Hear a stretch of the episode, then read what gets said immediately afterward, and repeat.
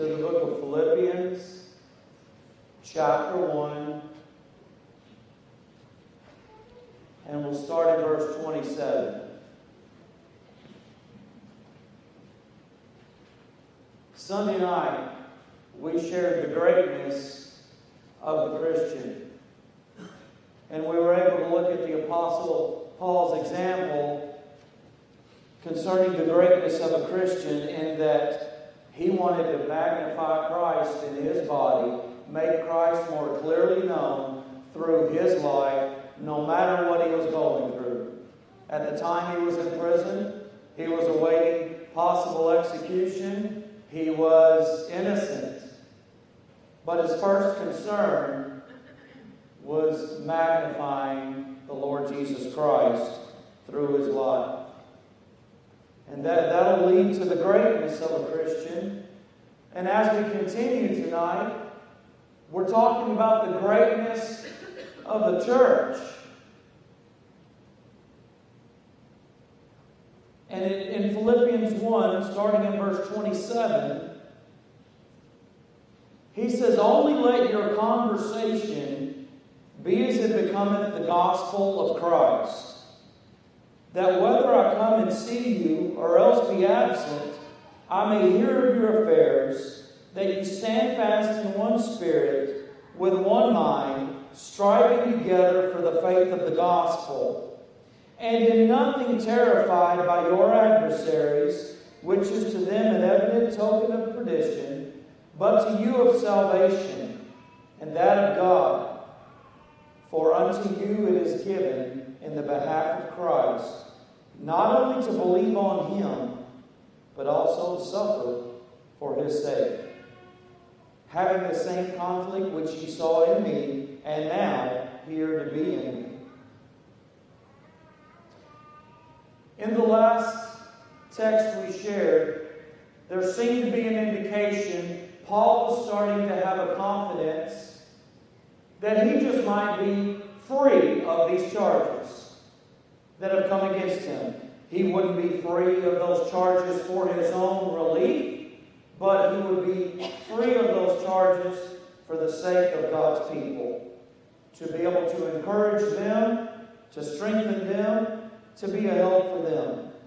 Now, that was a prophecy that he was going to be free of those charges. That was a probably going on within him, he believed, from the Lord. So he could not guarantee that he was ever going to be able to see this church at Philippi again. So everything he wrote to them was of such great importance. He touched on matters that he wanted to speak to them about, as though he may never speak to them again and be able to guide them again. So he wanted to share the most important things he could, so that they could be a great church. As I say that, Philippi was a great church. They were dear to Paul's heart. They communicated with Paul, and they met his needs without being asked. They were the only ones to do it for a time, and they were glad to meet Paul's needs. He loved them in many other ways because the church was operating as it should, as a great church. But he gives words that they might become an even greater church. I mean, they could either be great and just be content where they are, or they could become even greater. I don't think contentment belongs in ministry for Jesus. I believe it belongs in the things that we have and the things that were provided for us to live with. We need to be content with those things, but never when it comes to ministry and Jesus. So therefore, in Paul's, in his mind, possible last words to them, he shows them the next couple of steps on the ladder of themselves as a church, that they might become an even greater church. And we can consolidate these steps into 2 points tonight.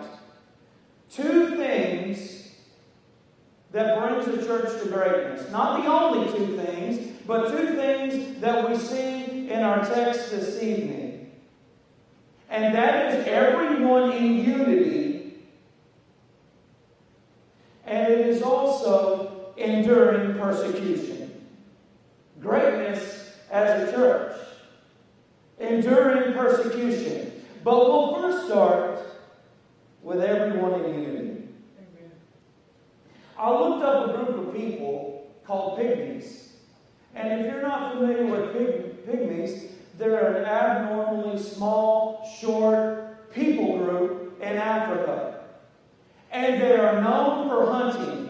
That's what they do. They hunt.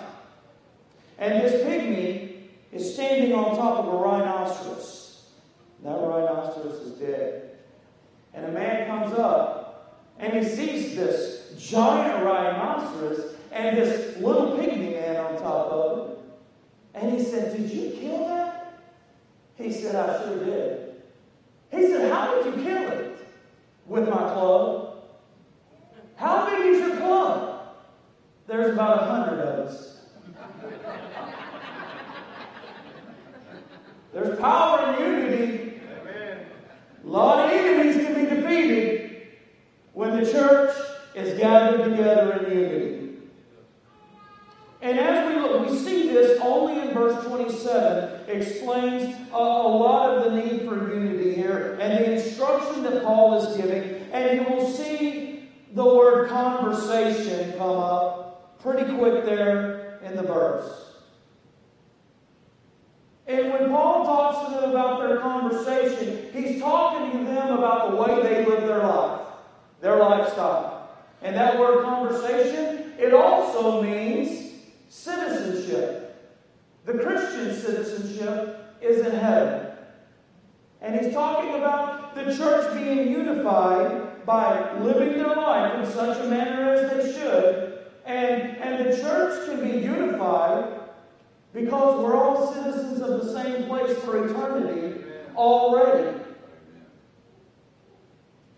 Philippi was no doubt very familiar with that word whenever they got this letter and they read that, because they were a Roman colony. They were a colony of Rome. And they were fanatics of Rome as a colony. I mean, any other surroundings around them that tried to influence them or dictate them to do things differently than that of Rome, they would listen to it. They would budge and they would go for it. They were a faithful colony of Rome, no matter what their surroundings were. And here we are in this wretched, fallen world, and it's all around us. But you and I are citizens of heaven. And we are to be influenced by heaven with our lives. And that brings unity to you and I. When we conduct ourselves in such a way that it reflects our ultimate citizenship, which is in glory with the Lord already. We need to be loyal to heaven with our conduct. And when we do, we're going to be more unified. We're all different, and I love our differences in so many ways. But there are many, many ways that the born-again believer in the Lord Jesus Christ, who is living for Him and serving in His church, are going to have many, many similarities in their lives as well. And that's what brings unity. The closer we get to Jesus, the more we are going to be unified. And that's a church of greatness right there, a church that is unified. We must keep close ties with heaven. We must consider our citizenship. We must be bold with the title that goes with our citizenship. We're Christians. We should say that boldly. There's a lot of people who say they're Christians and they're not Christians. Right. But you are rightly claiming who you are and what your title is as a citizen of heaven. So a grade of conduct is going to bring you and I closer together in unity, and the whole church closer together in unity. But not only that, you see the gospel of Christ also in this verse, only let your conversation be as it becometh the gospel of Christ. We're all going to heaven by way of the gospel. Our hope is in the gospel. Yeah. You were saved after you heard the gospel. And I'm talking about every Christian in this room. We have that in common. And it's very becoming for a Christian to wear the gospel. All right? Tim had a red shirt on Sunday morning. I'm right on him. I didn't say anything about it, but it looked good. It was suitable on you. The color was good on you, I guess, and it just looked good. It was fitting for him. And the gospel is becoming for the Christian. We ought to wear, we're not just to talk the gospel, we're to walk the gospel, and we're to wear the gospel. Romans 13:14 says, "But put ye on the Lord Jesus Christ, and make not provision for the flesh to fulfill the lust thereof." The idea of putting on, that's related to this idea of it being a habit. It being a habit that you wear the gospel. Some of you had grandparents that wore overalls all the time, and they wore their habit every day. You'd ask one man if he wants to go hunting, and he would say, every time you go to his house, well, just let me get my hat. I mean, he's out the door in 1 minute. You surprise him, just let me get my hat. And I'm ready to go. He put on his habit. And that's to be the gospel in our lives. It's fitting for the Christian to wear the truth of the gospel, and it brings unity. Let's sum this unity up with a grounds of commonness as we continue in verse 27. He says that whether I come and see you, or else be absent, I may hear of your affairs, that you stand fast in one spirit, with one mind, striving together for the faith of the gospel. One spirit. We sing a song sometimes, there's a sweet, sweet spirit in this place. And we definitely ought to have that. And the Holy Spirit as well. The Holy Spirit in our lives as well. We're of one spirit. I mean, to be a church member here is to be a Christian. And to be a Christian is to be saved by Jesus Christ. And to be saved by Jesus Christ is having the Holy Spirit of God living and dwelling within you. One spirit. And there is to be a reaction of a sweet spirit in this place. Titus 3:5 says, we're saved by the washing of regeneration and renewing of the Holy Ghost. So, the Holy Spirit indwelling makes there to be a sweet spirit in this place, and that brings unity. We're not only of one spirit, we're of one mind. We have a purpose here of carrying out the commands and the commission of Christ. That's what our mission is.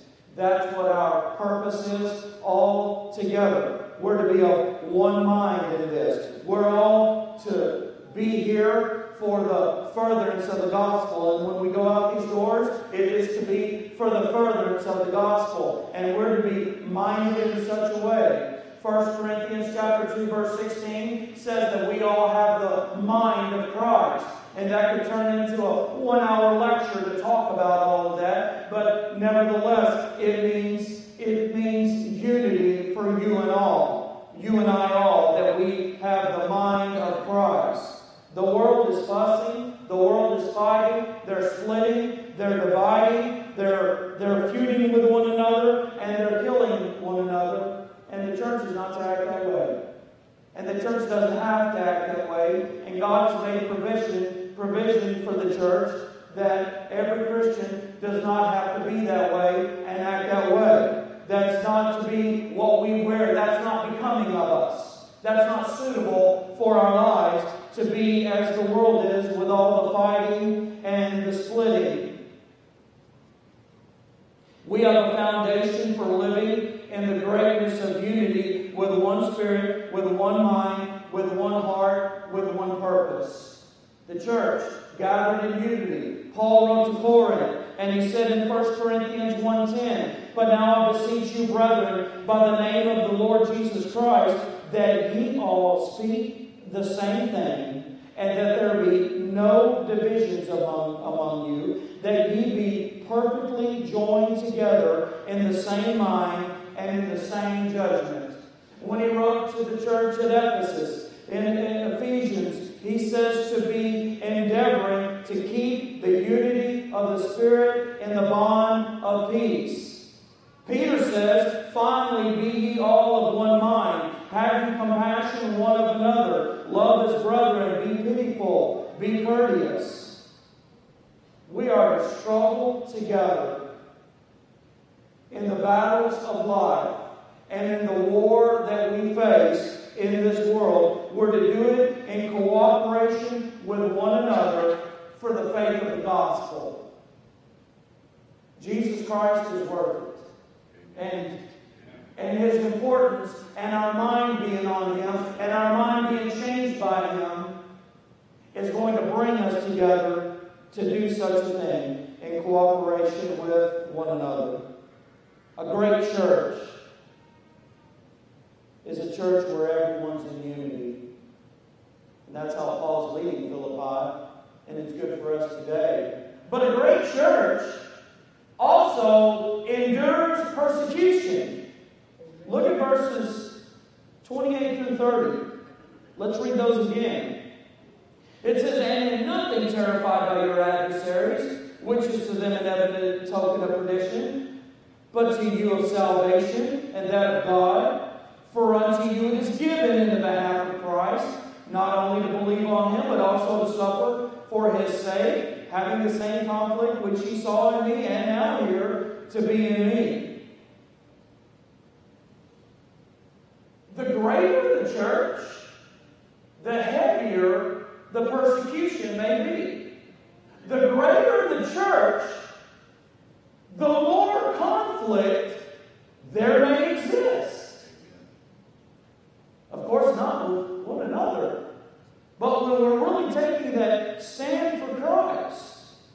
You know, as Paul was writing to churches, the churches of Galatia, there were some people who were in the church. I don't know if they were on the membership roll, but they were unsaved. They were Judaizers. They just came in to try to corrupt the Christians in the church. So it will go on in the church. So, but no matter what the case may be, we're going to endure persecution. A great church is going to endure persecution. The character of a great church enduring persecution is going to be courageous and fearless. That's going to be the character of a great church. It has to be for what the church will face. A great church stands for Christ and is opposed by a very corrupt world, and we're not to be terrified, it says. Now, Philippi was a great church.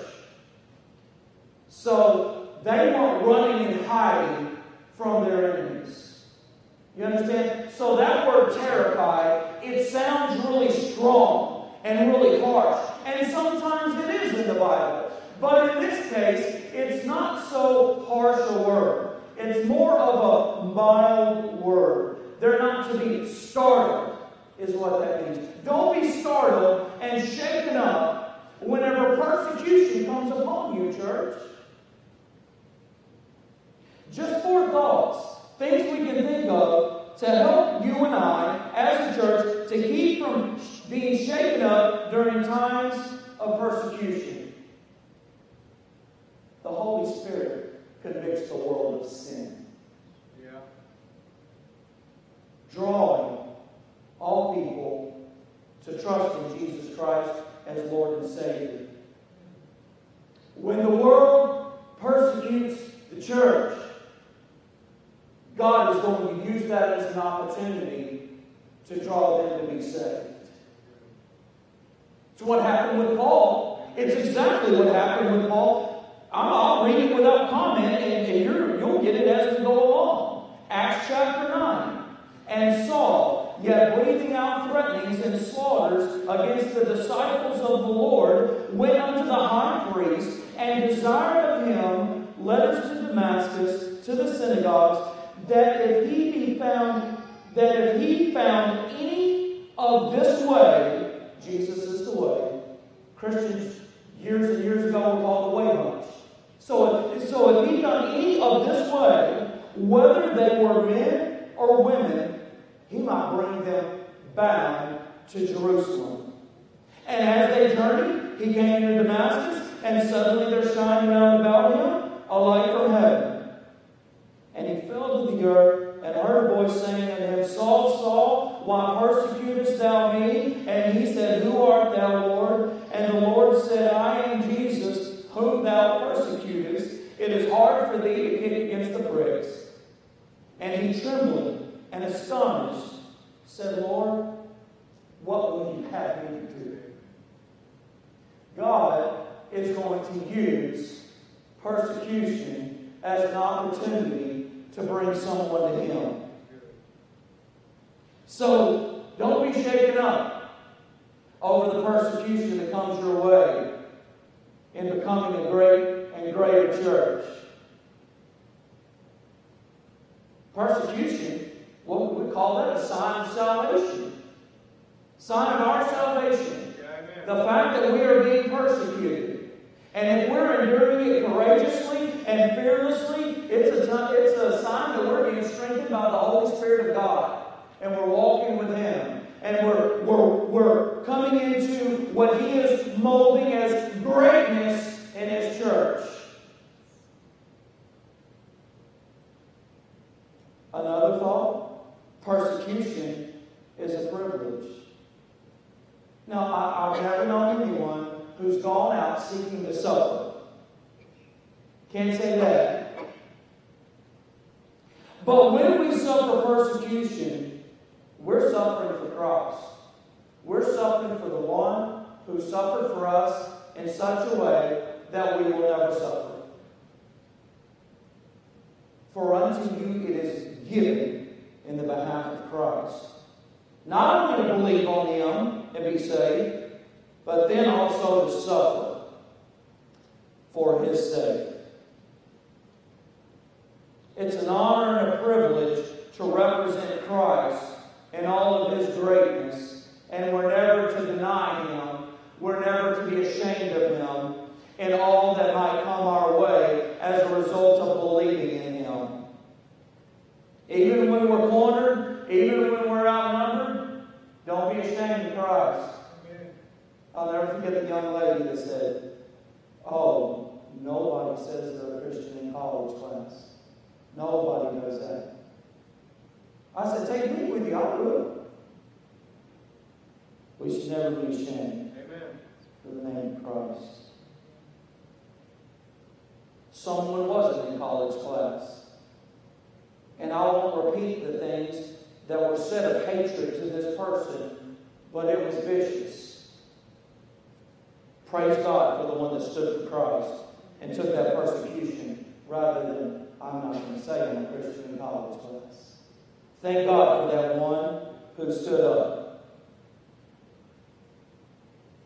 We're going to rule and we're going to reign with Christ soon after He comes to the clouds, and we have no greater privilege than to stand for Him now. We don't have to be shaken forth because of Paul's example. He suffered stripes on his back. He suffered in prison. He took 39 stripes 5 times because it was against the law to give 40. He was beaten with rods. He was stoned. He was shipwrecked. A night and a day and a deep.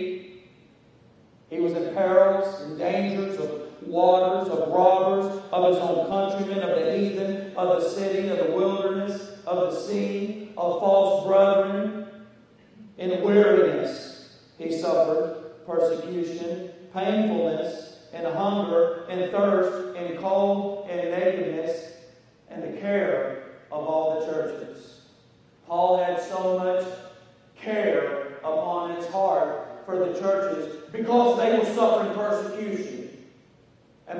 taking inward marks. He took a lot of outward marks with those things I just said a list of, but then there were the inward marks within for his care of all the churches. He suffered and he bore all of this for Christ.